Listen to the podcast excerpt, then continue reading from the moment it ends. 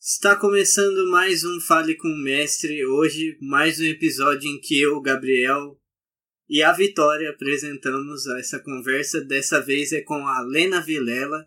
Ela é especialista em saúde pública. Qualquer coisa você me corrige, tá? Eu sou, eu sou, eu sou enfermeira de saúde pública e especialista em sexualidade. Ah, então, certinho. E atua nessa área há mais de 25 anos, certo? Isso. Certo. É, foi diretora e uma das fundadoras do Instituto Kaplan, falei certo. Né? É. Sim, sim. Que é o Centro de Estudos da Sexualidade Humana. No Instituto Kaplan também foi responsável pela criação de projetos sociais e jogos educativos sobre a sexualidade, prevenção de DST, AIDS e gravidez na adolescência. Tudo certinho, né? Tudo certo. Tá, é... Primeiramente, muito obrigado pela sua participação. Vitória, quer falar alguma coisa nesse início ou posso começar com a primeira pergunta? Pode fazer a primeira pergunta. Beleza. É, considerando a sua área de atuação, eu gostaria de saber como era você na adolescência. Se você já pensava em ser educadora, o que, que você pensava do mundo, como era a Lena adolescente ali, a Lena mais jovem. Nossa, faz tanto tempo. Mas é, na verdade, eu, quando era adolescente, eu, eu me encantei pela enfermagem. Né? Volta dos meus 16 anos. Até aí, na verdade, eu ainda queria fazer medicina, mas depois eu fui fazer um estágio no hospital, numas férias, aqui em pleno verão.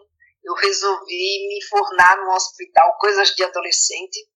Eu resolvi me fornar no hospital e lá nesse hospital eu me, me encantei com o trabalho da enfermagem, né? Eu, eu, percebi o quanto que era importante a gente cuidar do outro e eu queria fazer isso, cuidar do outro.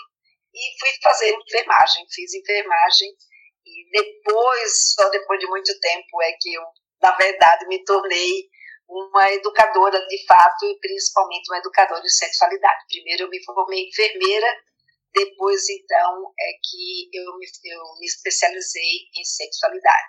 E a minha adolescência tem tudo a ver com essa escolha da minha especialização, porque vivi uma adolescência onde a sexualidade era muito reprimida, onde a gente não tinha com quem conversar, não existiam livros para a gente pesquisar, não tinha internet, não tinha Facebook, Instagram, YouTubers, nada disso, né? Era um mundo onde, se você tinha sorte de ter pais que, por um acaso, fossem menos preconceituosos e menos, menos rígidos né, na, na sua. Preconceituosos todos eram, porque ninguém tinha acesso à informação né, sobre sexualidade. Então, se eles fossem um pouco menos rígidos na sua educação, você ainda tinha com quem conversar alguma coisa. Mas não era o meu caso. O meu caso, eu vim de uma família onde a educação foi bastante tradicional, onde a gente tinha que casar virgem, onde a gente não podia ir para as festas sozinhas, tinha que ir acompanhada dos irmãos, e onde a gente não tinha mesmo onde buscar informação. Daí o meu encanto quando eu descobri que existia informação sobre sexualidade. E quanto sofrimento né, que a gente passa na adolescência por não ter com quem conversar sobre sexualidade. E foi a partir daí que eu me encantei pelo trabalho de educação em sexualidade e comecei a trabalhar nessa área da educação. Legal. É, Vitória quer fazer a primeira pergunta? Faz aquela que a gente emenda, você que sabe. Primeiro eu, eu queria saber dela qual foi a reação da família dela quando ela começou a se interessar por estudar sexualidade e se especializou nisso, se eles tiveram alguma opinião sobre isso. É, quando eu me especializei em sexualidade, a minha mãe morreu muito cedo, né? Ela nem chegou a ficar sabendo disso. Mas eu lembro quando eu ainda era enfermeira, quer dizer, enfermeira eu continuo sendo, mas quando eu estava estudando ainda enfermagem, eu lembro que eu fui ao Rio de Janeiro fazer um curso sobre reprodução humana e a minha mãe foi visitar, me visitar lá no Rio de Janeiro quando eu estava fazendo esse curso e eu fui contar para ela o que, é que eu estava aprendendo sobre reprodução humana. E ela quase teve um troço, né? A gente dentro do quarto de hotel, com a porta fechada, e ela ainda me mandava falar baixo, falar baixo, para ninguém ouvir o que eu estava contando para ela, que nem era sobre sexo, né? Era sobre o corpo reprodutivo. Agora, a minha família, ela de uma certa forma acolheu bem. Meus filhos foi quem sofreram um pouco mais por ter uma mãe sexóloga e eu, como também acabei trabalhando, fazendo um trabalho com os amigos dele, acabava virando um pouco de piada, de, ah, vamos aprender sobre sexo com a mãe do Gui, com a mãe da Paula. Então eles sofreram um pouquinho de constrangimento né, diante dessa situação, mas depois isso para eles foi uma coisa boa, porque eles tinham uma mãe que os outros não tinham, né, e que podia conversar sobre sexualidade. Então isso acabou suprindo né, essa essa, essa situação de constrangimento que eles ainda tiveram que, que viver numa geração né, seguinte à minha, mas a conversa sobre sexualidade ainda era muito reprimida. Falar de sexualidade ainda era uma coisa difícil, como ainda é até hoje. Né? Tanto que eu estou trabalhando aí com pais e mães para ensiná-los a conversar sobre sexualidade. Sim, é Aproveitando essa deixa, eu gostaria de perguntar qual a importância da educação sexual nas escolas, que é, se deveria ter desde cedo ou não, e como deveria ser feito é, educação sexual nas escolas. Sim, eu, eu sou totalmente adepta, trabalhei mais de 25 anos, todo o meu período no Instituto Kaplan, foi buscando metodologias para a gente trabalhar na escola com educação e sexualidade tanto que esses, esses jogos que aqui atrás são jogos que eu criei junto com a minha equipe lá no Instituto Kaplan para exatamente a gente conversar sobre sexualidade na escola com os jovens. É fundamental, porque a escola é um local onde o jovem ele vai poder encontrar respostas é, diferentes ou, é, ou talvez mais fidedignas do que o que ele encontra na rua ou mesmo na sua própria casa, porque a maioria dos jovens não contam ainda com pais que têm conhecimento sobre sexualidade. A escola poder trazer esse conteúdo, discutir com o jovem, é, ouvir o que eles têm a dizer, entender o que, que eles já sabem, o que, que eles pensam, as dúvidas que têm. Essa é a forma da gente aprender e da gente trocar. Isso acontecendo num ambiente como é a escola, que é um ambiente de socialização, que é onde os jovens encontram seus, suas paqueras, seus ficantes, seus seus crushes, seus, seus namorados, não é? Todas as pessoas por quem eles vão se encantar e ao mesmo tempo conviver, ter um ambiente onde se possa discutir sexualidade é fundamental, porque a sexualidade está nessa convivência, né? O tempo inteiro.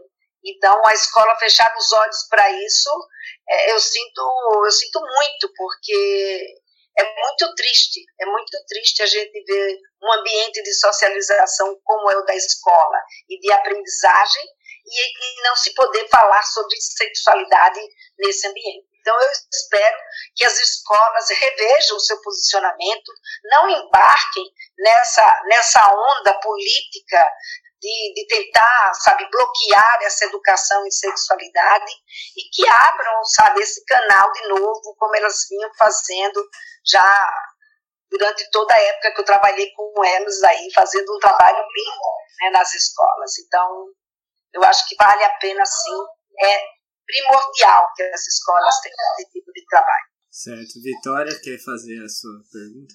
Com certeza. Aproveitando esse tema, eu queria te perguntar por que, que a maioria das escolas, a grande maioria, na verdade, ainda invisibiliza a parcela LGBT nesse debate da sexualidade, da educação sexual, e qual a sua opinião sobre isso? Exatamente porque não, não, não se preparam, né? não se prepararam para conversar sobre é, os aspectos do LGBTQI+. É, é, é, muito, o conhecimento é um conhecimento novo, embora o fato não seja novo, né?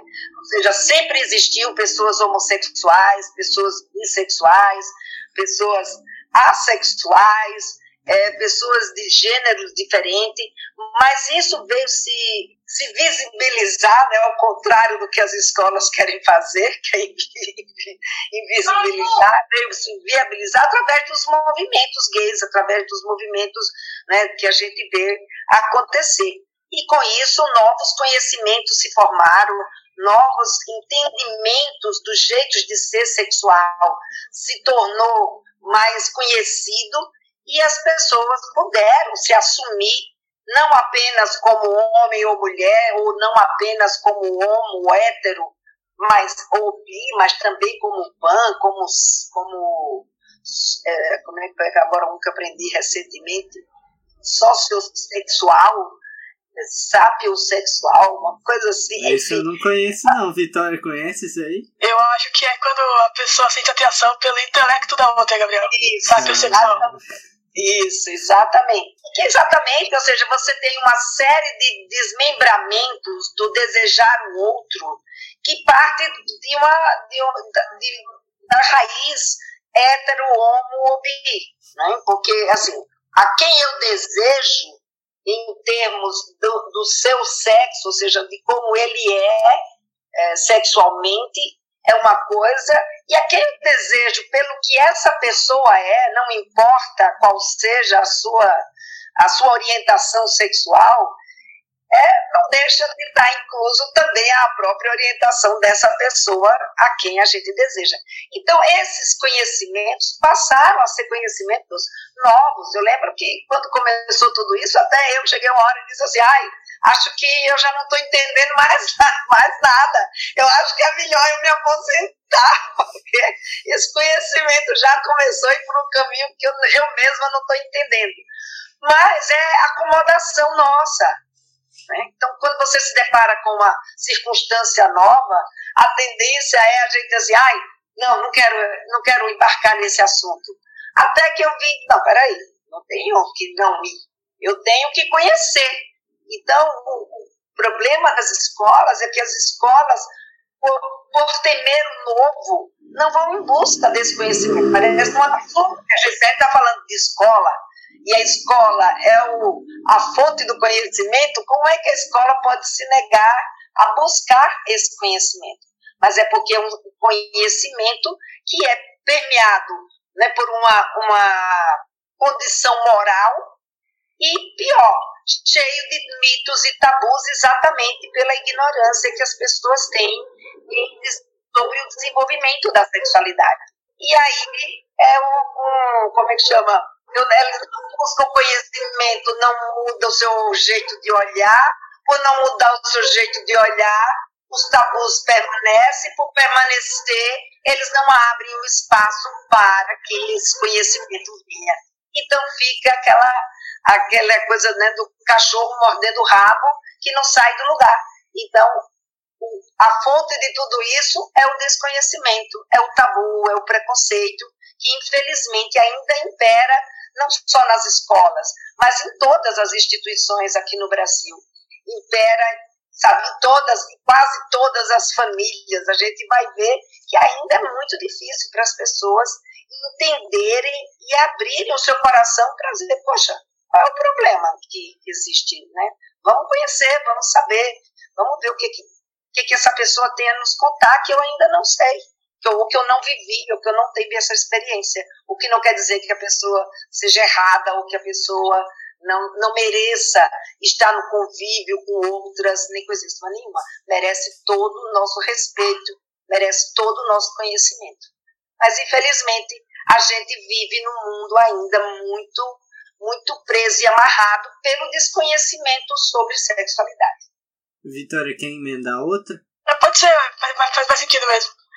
É, dentro dessa invisibilização da parcela LGBT, a gente acaba tendo uma ainda maior das lésbicas, no caso, porque em muitos momentos se ouve que, ah, sexo entre duas mulheres, né, é sexo de verdade. E muita gente diz que não precisa se prevenir, porque, ah, não gera filho, então qual o problema? E isso acaba trazendo um prejuízo muito grande. Eu queria saber a sua visão sobre isso também. Sim, sem dúvida. Toda a população que é invisibilizada, que não é levada em consideração, ela, leva, ela acaba sendo prejudicada, porque tudo que atinge a um a uma pessoa atinge a todas as pessoas em termos de você olhar essa, essa questão do, do, do convívio com a sexualidade. Então, se uma relação lésbica não leva a uma geração de filho, ou seja, se não leva à reprodução, ela leva a outras circunstâncias que precisa ser olhada, que também precisa ser preparada. Não é porque a garota não consegue é, engravidar numa relação sexual que ela não corre nenhum risco, nenhum tipo de atividade. Não, a gente precisa conhecer quais são as atividades que as lésbicas praticam. Há risco de pegar, por exemplo, uma infecção sexualmente transmissível? Há risco de ser abusada sexualmente? Né, de, de, sofrer é, uma violência sexual? Há risco de, de se tornar vulnerável? Então, existem outras questões, só não existe da reprodução, mas existem outras questões que ela pode conviver. Mas existe o fato dela ser lésbica, de colocá-la numa condição de vulnerabilidade por não ser aceita socialmente na sua orientação sexual, e que muitas vezes, como os próprios gays, acabam sendo estuprados, acabam sendo violentados, e que por não ter conhecimento sobre reprodução, muitas vezes sofrem e nem sabem do risco que podem estar correndo diante dessas circunstâncias. Então, é muito importante, sim, que mesmo que a relação sexual dela não leve a uma reprodução, leva a circunstâncias que ela precisa conhecer, ela precisa se preparar e saber lidar. Porque todo mundo precisa se preparar para lidar com a sua sexualidade. Uma vez que nós estamos numa sociedade e que essa sociedade impõe normas, impõe regras, expectativas, valores. Então, se a gente tem tudo isso para conviver, a gente tem que entender o que está se passando com a gente para poder administrar. Legal. É, certo.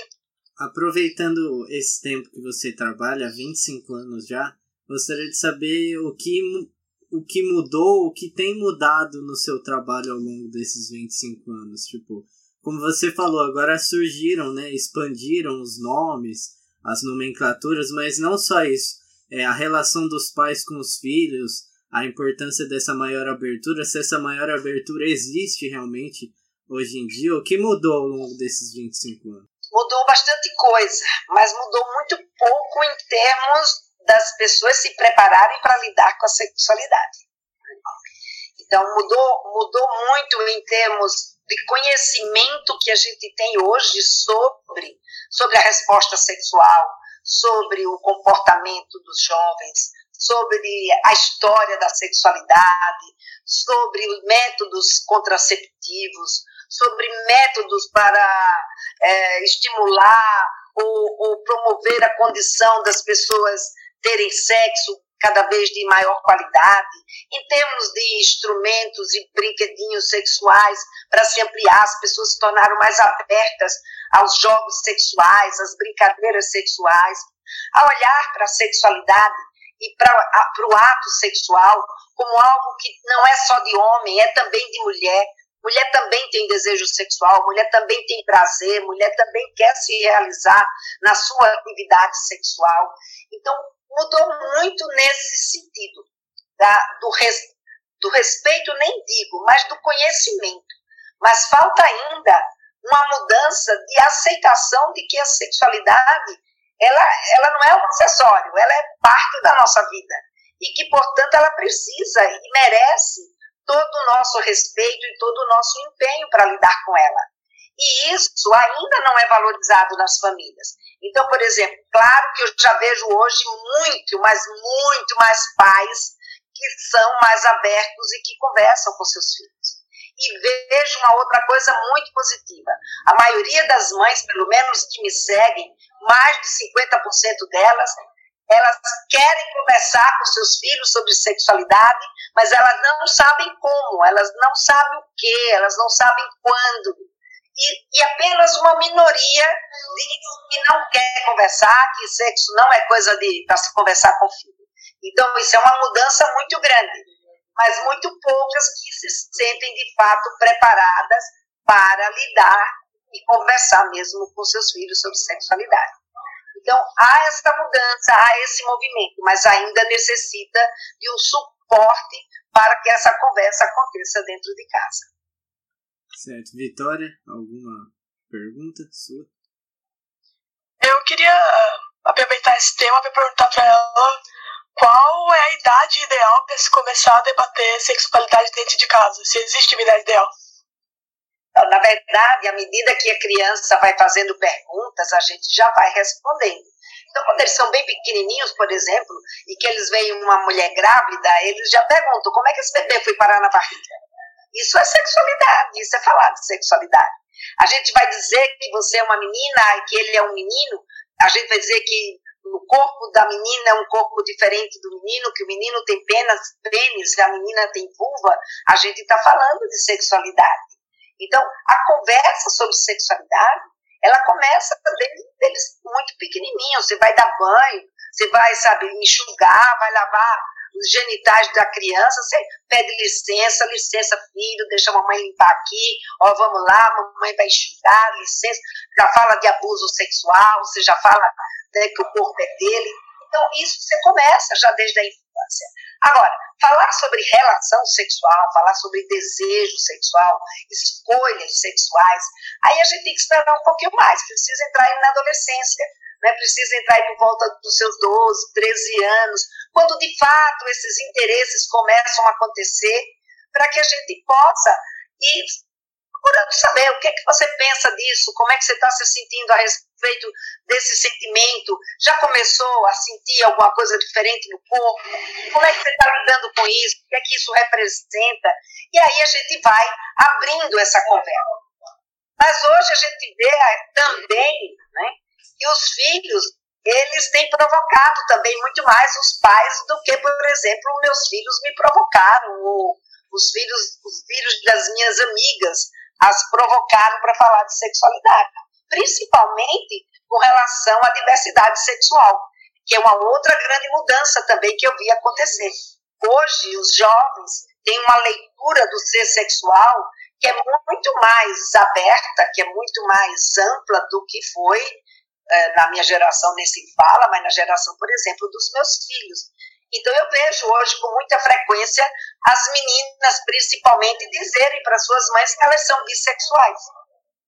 Então, esse, de, de, de terem uma possibilidade na sua escola de conversar sobre diversidade sexual, não com o professor, muitas vezes, mas entre eles. Talvez porque vocês hoje têm um acesso muito maior à informação, à mídia, à, à aos youtubers, né, a, enfim, há uma facilidade de, de, de, informação muito maior hoje em dia, e com isso há uma mentalidade e um conhecimento dos jovens muito maior estão diante disso. E que com isso vocês têm aberto mais possibilidades né, de, de conversar.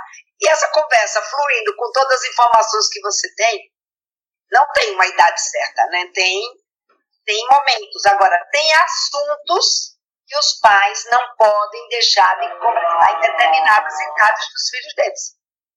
Então, por exemplo, quando é criança, não pode deixar de falar sobre abuso sexual. Quando vai entrar na puberdade, não pode deixar de falar sobre as transformações que o corpo vai passar. Não pode deixar de falar sobre as sensações, os cuidados com a menstruação da menina, com a ejaculação do menino aos 12, 13, a questão das escolhas sexuais. Então, tem coisas que a gente precisa conversar com os nossos filhos, em determinadas idades. Mas a conversa pode surgir a qualquer momento. Continuando aqui, eu gostaria de saber qual o retorno positivo e qual o retorno negativo que as redes sociais dão com relação ao seu trabalho. Você tem Instagram, tem Facebook, tem canais de redes sociais aí para divulgar o seu trabalho. Eu gostaria de saber qual que é o retorno positivo e se tem qual o retorno negativo com relação à educação sexual. Bom, retorno positivo é que, sabe, as redes sociais aproximou a gente das pessoas que estão longe, né? Então, principalmente nessa pandemia, se não fossem as redes sociais, eu não sei o que teria sido da gente. Mas, é, em relação ao meu trabalho especificamente, é, as redes sociais me aproximou das mães. Eu tinha uma dificuldade muito grande quando eu trabalhava no Instituto Kaplan. Eu queria muito fazer um trabalho com os pais e um dos meus grandes problemas era onde estão esses pais? Como que eu chego neles? Né, porque presencialmente isso se tornava praticamente impossível. Na escola eles não iam, só iam os pais daqueles que a gente não precisava conversar, os pais que a gente de fato precisava conversar acabavam não indo, tinha uma adesão muito baixa. É, a gente não, não podia ir em todas as empresas onde eles trabalhavam, a gente não sabia onde localizá-los, e hoje as redes sociais permitem que, sabe, eu ponho lá, quero conversar com quem?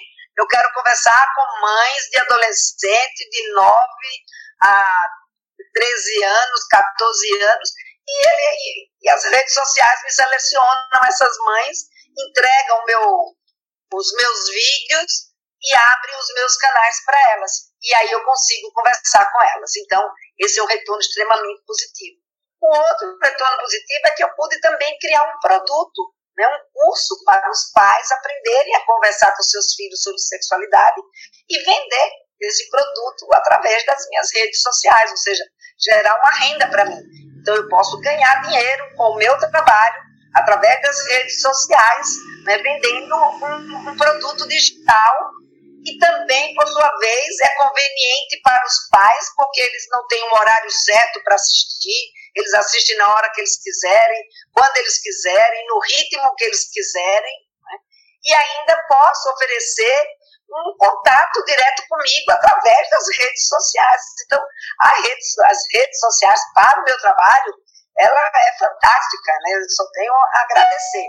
Ah, não tem nada negativo? Tem, porque você, quando você põe a sua, sua cara no vídeo e começa a falar sobre sexualidade, você está se expondo, né? Então eu me exponho com os meus pensamentos, com o meu conhecimento, com o que eu acredito e com o que eu, de uma certa forma, ensino, né? De certa forma, não, e com o que eu ensino, que muitas vezes não bate com o, o, entendimento de outras pessoas, e aí você se depara com os chamados haters, né? Que vão lá e, e detona, põe lá mensagem que não tem nada a ver, né, lhe xinga, de mandar ir fazer crochê, né, se aposentar, fazer coisas, ou seja, sair do caminho deles. Mas na verdade eu não estou no caminho deles, eles é que estão no meu caminho, então eles que saiam, porque não são eles que vão me tirar de onde eu estou.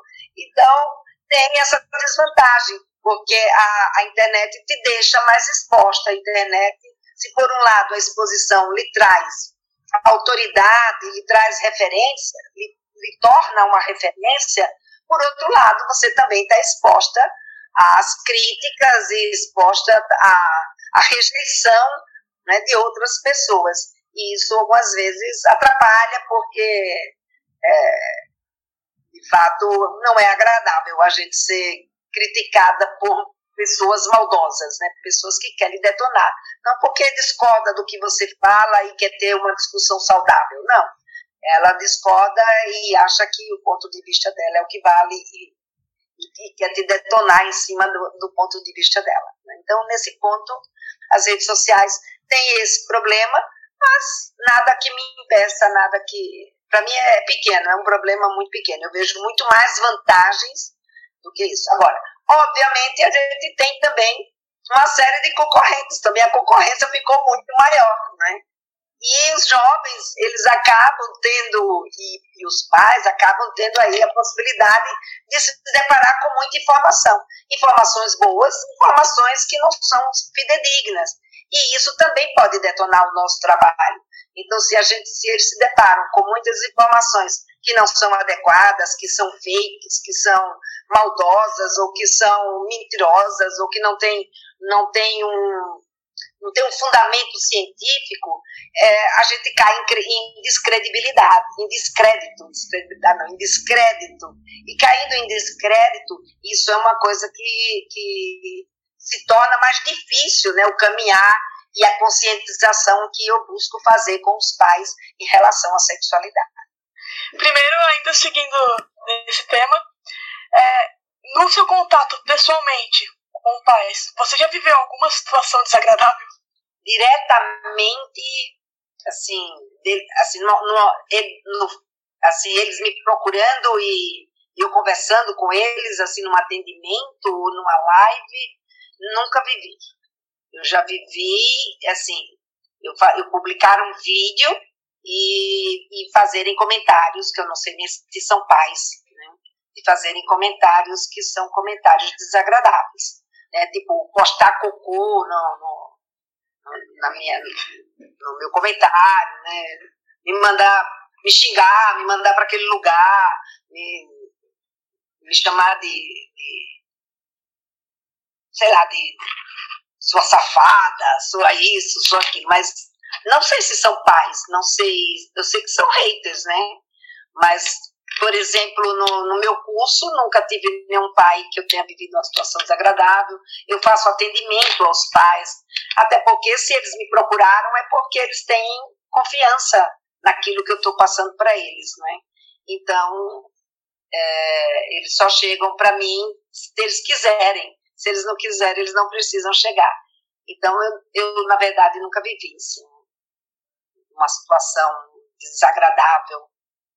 Já vivi em escolas, por exemplo, a gente apresentando projetos, alguns professores que discordavam e que achavam que aquilo ali não valia a pena. Mas aí a gente aprendeu a lidar com isso, né? A gente chamava do lado, a gente não discutia, a gente é, dava deixava aquela situação morrer e depois chamava no, no tete a tete, porque no grupo eles ficam fortes, mas no tete a tete a gente consegue conversar melhor. Então a gente chamava no, é, no pessoalmente e aí a coisa ficava mais, mais fácil da gente conversar, em vez de se agredir. Eu, eu tô perguntando porque quando eu era adolescente, eu estudei em uma escola que quando uma professora resolveu falar sobre isso, choveu o pai reclamando, choveu o pai reclamando dela, querendo que ela fosse demitida, que aquilo não é assunto da criança, e todo mundo com 15, 17 anos. Criança. É, é olha, eu, eu, na verdade, porque a, a professora, quando a gente faz, porque tudo depende de uma coisa chamada contrato, né? Eu aprendi na minha vida que a gente precisa fazer contrato com as pessoas quando a gente vai implementar um trabalho. E, e quando a gente ia para as escolas, a gente primeiro tinha que ser aceita pela. O nosso projeto tinha que ser aceito pela Secretaria de Educação, depois pela própria escola, pela diretoria da escola. A gente fazia uma, uma como é que chama?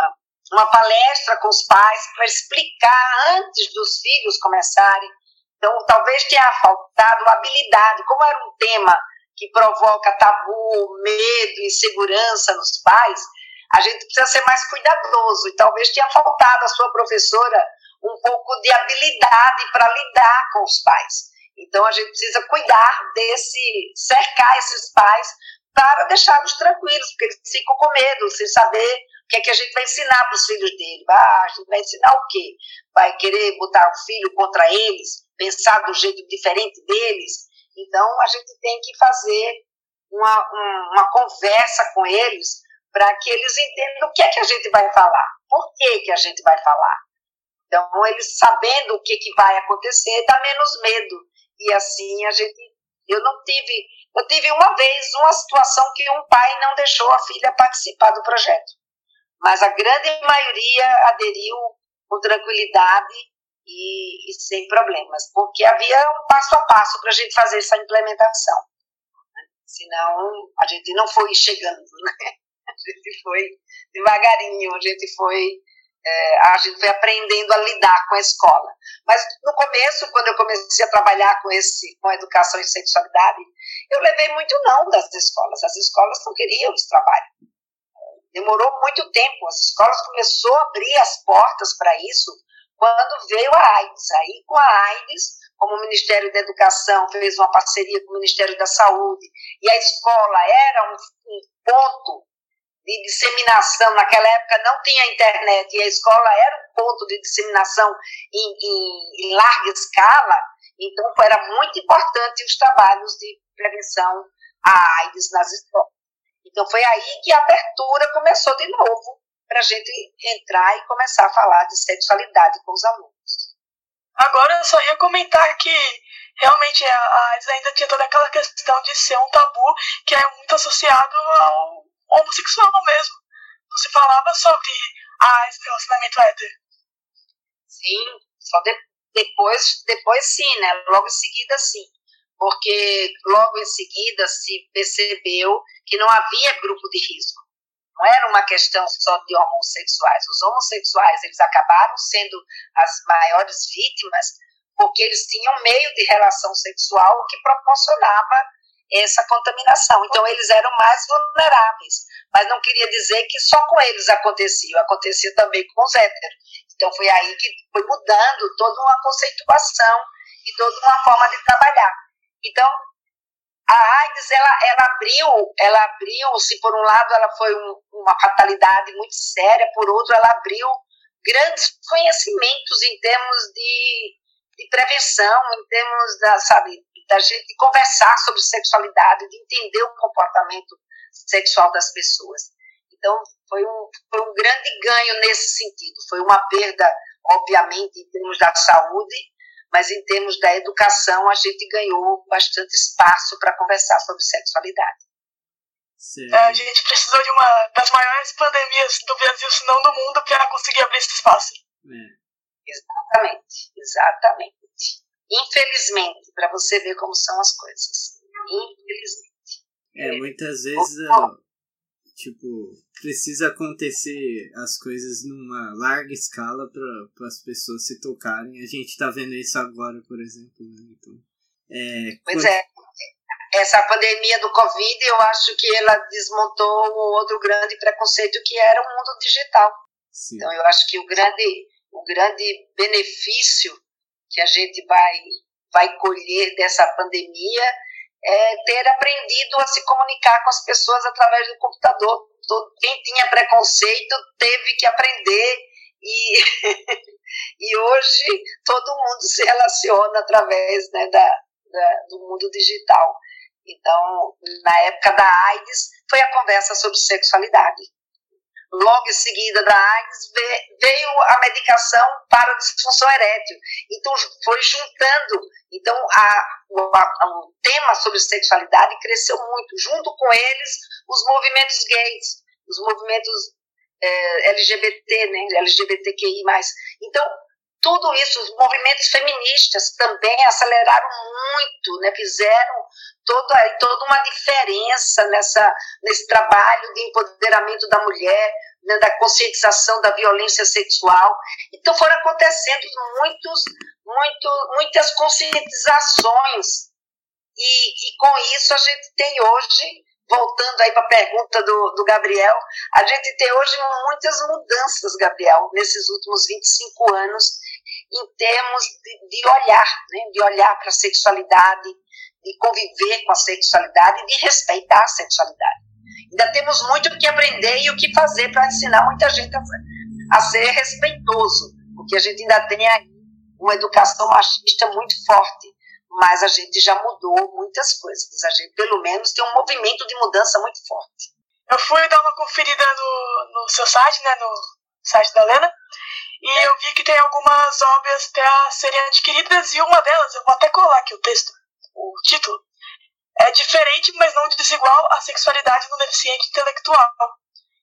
E esse sim é um tema que eu realmente nunca vi nem na internet, sem procurar, claro, alguém falando sobre. E aí eu queria saber um pouco sobre a sexualidade, não só do deficiente intelectual, mas do físico também. E como se conversa isso? É uma live, Vitória. eu vou te convidar para minha live, na verdade. Esse é um livro que eu escrevi. Ele é fruto da minha experiência numa escola, foi uma das primeiras escolas que me aceitaram, as escolas dos ditos normais não me queriam por perto, né, não queria falar de sexualidade, ah, mas aí eu tive a experiência numa escola que trabalhava com pessoas especiais, naquela época não havia essa, essa, esse movimento de integração, né, de, das pessoas com deficiência intelectual frequentar escolas é, regulares, né, elas tinham escolas especiais para essas pessoas. E eu fui para uma dessas escolas e lá eu tive a oportunidade de conviver com essas pessoas que tinham deficiência intelectual.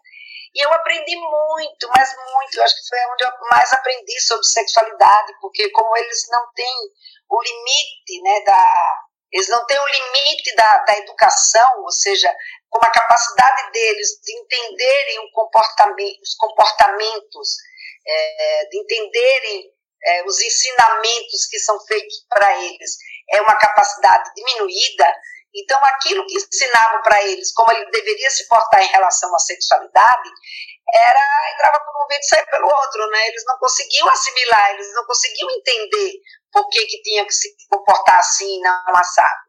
Então, eu aprendi muito com eles. E foi fruto dessa aprendizagem que eu escrevi esse livro, diferente, mas não desigual. E, mas faz muito tempo que eu não trabalho com eles, por isso que eu ainda não falei sobre eles nas redes sociais. Até fui convidada essa semana para participar de um congresso falando sobre isso. Eu falei, olha, me bota falar sobre paz, porque sobre deficiência intelectual eu estou por fora do que está regendo hoje em termos de acolhimento deles, né? Eu entendo do comportamento sexual deles, mas não das políticas que estão existindo no momento. Então, com relação a isso, até vou fazer uma live daqui a duas semanas. Eu vou fazer uma live sobre esse meu livro e aí eu vou poder contar tintim por tintim. Mas uma coisa eu te digo, as pessoas com deficiência intelectual, elas têm desejo sexual, elas têm vontade sexual, elas têm é, resposta, elas têm estímulos, elas têm tudo é, que uma outra pessoa que não tem deficiência intelectual também tem. É, a, a diferença aí é em termos da maturidade para poder eles entenderem o que está acontecendo com o corpo deles, entender os sentimentos deles, entender o que de fato é, e a quem de fato eles desejam. Então, eles têm essa dificuldade que está ali na maturidade deles, na capacidade cognitiva e na capacidade é, adaptativa. Então, eles têm esse problema nessa questão. Mas o fator físico deles é o mesmo de qualquer outro, outro adolescente ou de qualquer outra pessoa. E é isso que a gente precisa se preparar para lidar com isso e prepará-los também para lidar com isso. Que é um jeito diferente das pessoas que têm capacidade para entender com mais facilidade, né? Deles dá muito. Se, se para lidar com adolescente que não tem dificuldade intelectual é complicado, você imagine com um adolescente Quer dizer, que na verdade eles nem acabam sendo um adolescente, eles acabam sendo uma pessoa que não consegue entender o que está acontecendo com eles. Certo. Aproveitando que você comentou da live, eu gostaria de encerrar é, pedindo para você falar sobre so, todo o seu trabalho, suas redes sociais, a data da live. Ó, esse episódio vai sair dia 25. Então já, já faz as contas na sua cabeça aí, tudo que você pode anunciar. E tá agradecer você pela participação. É sempre legal é, conversar com essas pessoas que são especialistas em, em coisas, em diversas coisas. E educação sexual acho que é muito importante. E acho que as escolas perdem muito não aproveitando para falar sobre isso. É, da minha parte de encerramento é isso. Vitória, se quiser falar alguma coisa também. Queria também agradecer a presença dela, porque foi um, um papo muito bacana. E eu concordo com você, Gabriela. Não só as escolas perdem muito, mas a sociedade em si, a juventude em si, que acaba entendendo as coisas um pouco errado. Um pouquinho só. Bastante coisa errada, né? Bastante coisa errada, porque tem muita informação, mas nem todas as informações chegam do jeito que o jovem precisa, e muitas vezes é, ele tem a informação correta, mas não consegue aplicar aquilo que ele leu ou ouviu na realidade dele. Então, é, se ele na escola puder contar com um professor ou uma professora que consiga fazer esse meio de campo, traduzir determinadas coisas para que o jovem perceba com mais facilidade o que está acontecendo com ele e, as, e, e, e o que, que ele está pensando né, a respeito da sua sexualidade, acho que seria uma grande ajuda, né, seria uma grande ajuda. E eu fiquei nas escolas muito tempo, mas hoje eu trabalho com pais diretamente. Os pais hoje se tornaram minha paixão no trabalho de educação e sexualidade, porque é um grande desafio. É um grande desafio mostrar para esses pais, para essas mães, que a sexualidade existe, a sexualidade na adolescência é um fato, não adianta brigar contra isso, e se é um fato e você não tem como brigar contra isso, o melhor que a gente tem a fazer é se aliar a isso e, e usar a, a, sexualidade que está ali existindo, que está ali presente na vida dos filhos, como um fator de, de, de crescimento, de aproximação, de parceria, de cumplicidade, porque a vida entre os pais e o adolescente seria muito diferente quando o pai ou a mãe ela consegue entender o que está acontecendo em termos da sexualidade dos seus filhos. Então é nisso que eu acredito e por isso eu tenho um trabalho na, no Facebook, no, no, Instagram, no YouTube, onde eu posto vídeo todos os dias, né, gratuitos e está lá disponível para todo mundo assistir. As pessoas que me seguem é, recebe lá os seus comunicados de que eu publiquei, né? Então, as pessoas que quiserem me seguir, é só clicar lá e, e, e me seguir. E eu tenho também, além desses meus, meus conteúdos que eu publico todos os dias, que são gratuitos, eu tenho também o Papo Firme, que é um, um curso que eu criei especificamente para os pais aprenderem a conversar com seus filhos sobre sexualidade.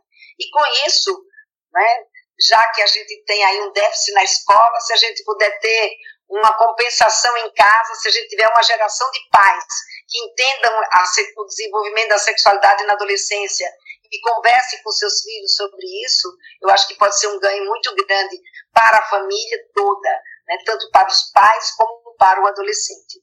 Eu costumo dizer que existe uma, um, como é que diz?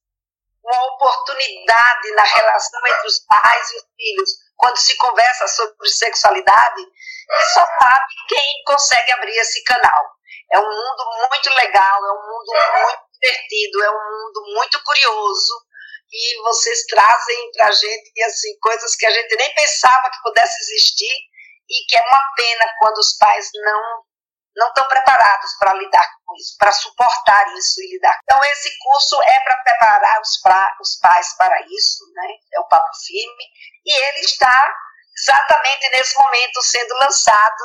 Né? Ele fica, fica à venda até domingo, dia 28, e não, aliás, até sexta-feira, dia 28, acho que é isso, sexta-feira 28, até gente... sexta-feira. Até sexta-feira, 28. É, Mas se as pessoas não conseguirem, quem estiver assistindo a gente agora e não conseguir é, é, adquirir agora, clica lá, entra lá no meu Instagram, ou então no meu Facebook, ou no meu YouTube, ou no meu site, e lá tem um link para se inscrever, né, deixar o seu endereço na lista de espera, e no próximo lançamento a gente aciona e, e convida para participar.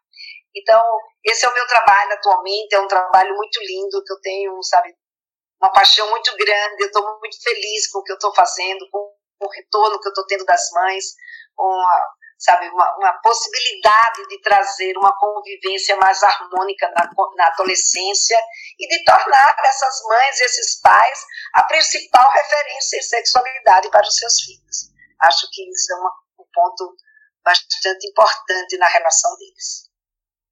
Certo. E agradecer a você, Gabriel, a você, Vitória, por essa oportunidade de poder divulgar né, os meus pensamentos e o meu trabalho aqui com vocês, né, no, nesse trabalho de vocês. Parabéns pela iniciativa de vocês. A gente que agradece e a gente que aprende muito com as entrevistas, né? Então. Olá, ouvinte da Rádio Marca Brasil, eu sou Gabriel Ferreira, apresentador do programa Fale com o Mestre.